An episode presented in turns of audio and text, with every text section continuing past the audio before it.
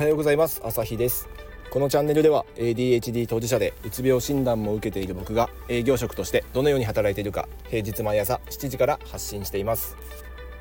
今日はまたもや昼寝について、えー、話していきます、えー、ちょっと前も、えー、放送で昼寝のちょっと重要性についてあの語りましたがこの前ボイシー聞いていてあの佐々木俊尚さんがあの有名なあのジャーナリストの佐々木俊直さんが、えーと、自分も昼寝をあのしてるというふうに話をしていておお佐々木さんも昼寝してると思って なんか嬉しくなったのでちょっと再びあの昼寝の会を設けてみました。でしかも佐々木さんおすすめのあのグッズとしてえっ、ー、と昼寝に使ってるらしい折りたたみ式のコットっていうやつを、えー、案内してました。提案してました。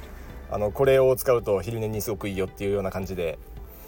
僕コットの存在は知らなかったんですけど要はもう体を横にして寝てしまえっていうような要は言わんとすることはそういうことですね、まあ、そこまでして寝た方がまあ佐々木さんは午後の調子が良さそうな、えー、感じでした。でちなみにこれちょっとよかったら後でリンク貼っとくんでボイシー聞いてみてください。面白いです。あの寝起きにアイスクリームを食べるのがあのお気に入りらしいですね。あの頭に糖分を送るためらしいですけどね。まあそういうルーティンを設けるのもなかなかいいなっていうふうに思いますよね。こう自分なりのあの仕事の仕事じゃなくてもそうですけどこうスイッチを入れるための行動っていうんですか。そういうルーティンを設けるのがまあ、やっぱりこうね嫌な時もちょっと気分が乗らない時もそれをやってあのもう一度自分を奮い立たせるっていうか、まあ、そういう風にやってるかどうかわかんないですけど嫌な時もそういう風にしていけばあの自分をうまく乗せられるっていうかそういう意味でやっぱりそういうスイッチを持っているといいですよね。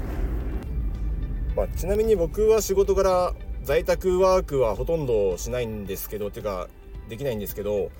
まあ、世の中家で仕事をしているもう出社していないっていう人も一定数いるっていうのをやっぱり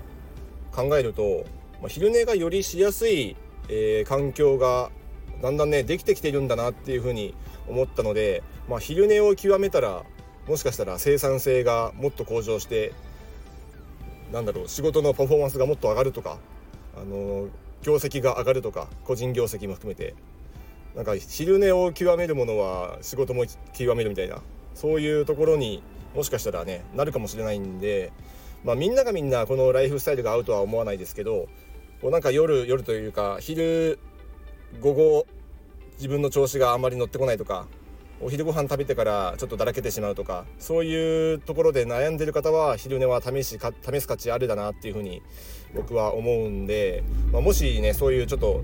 あの体調がいまいちパッとしない方はあのやってみてほしいなっていうふうに思います。あと昼寝をする前にカフェインを取ってからあの昼寝すると目覚めがすっきりするっていうそういう話もあるんで、まあ、これも合う人合わない人あると思いますけどいろいろ試してみてほしいなっていうふうに思います。だかその辺もねこう楽しみながらやると、まあ、こうやってやったらすっきりしたとかなんか発見があって面白いと思うんで楽しんでやるのがやっぱり一番いいかなっていうふうに思います、まあ、ぜひぜひ試してみてください。ということであの先週も話しましたが再び昼寝について語ってみました。過集中で疲れがちな ADHD と、えー、昼寝の掛け合わせはなかなかいいんじゃないかなと思っていますのでよかったら試してみてください。ではまた。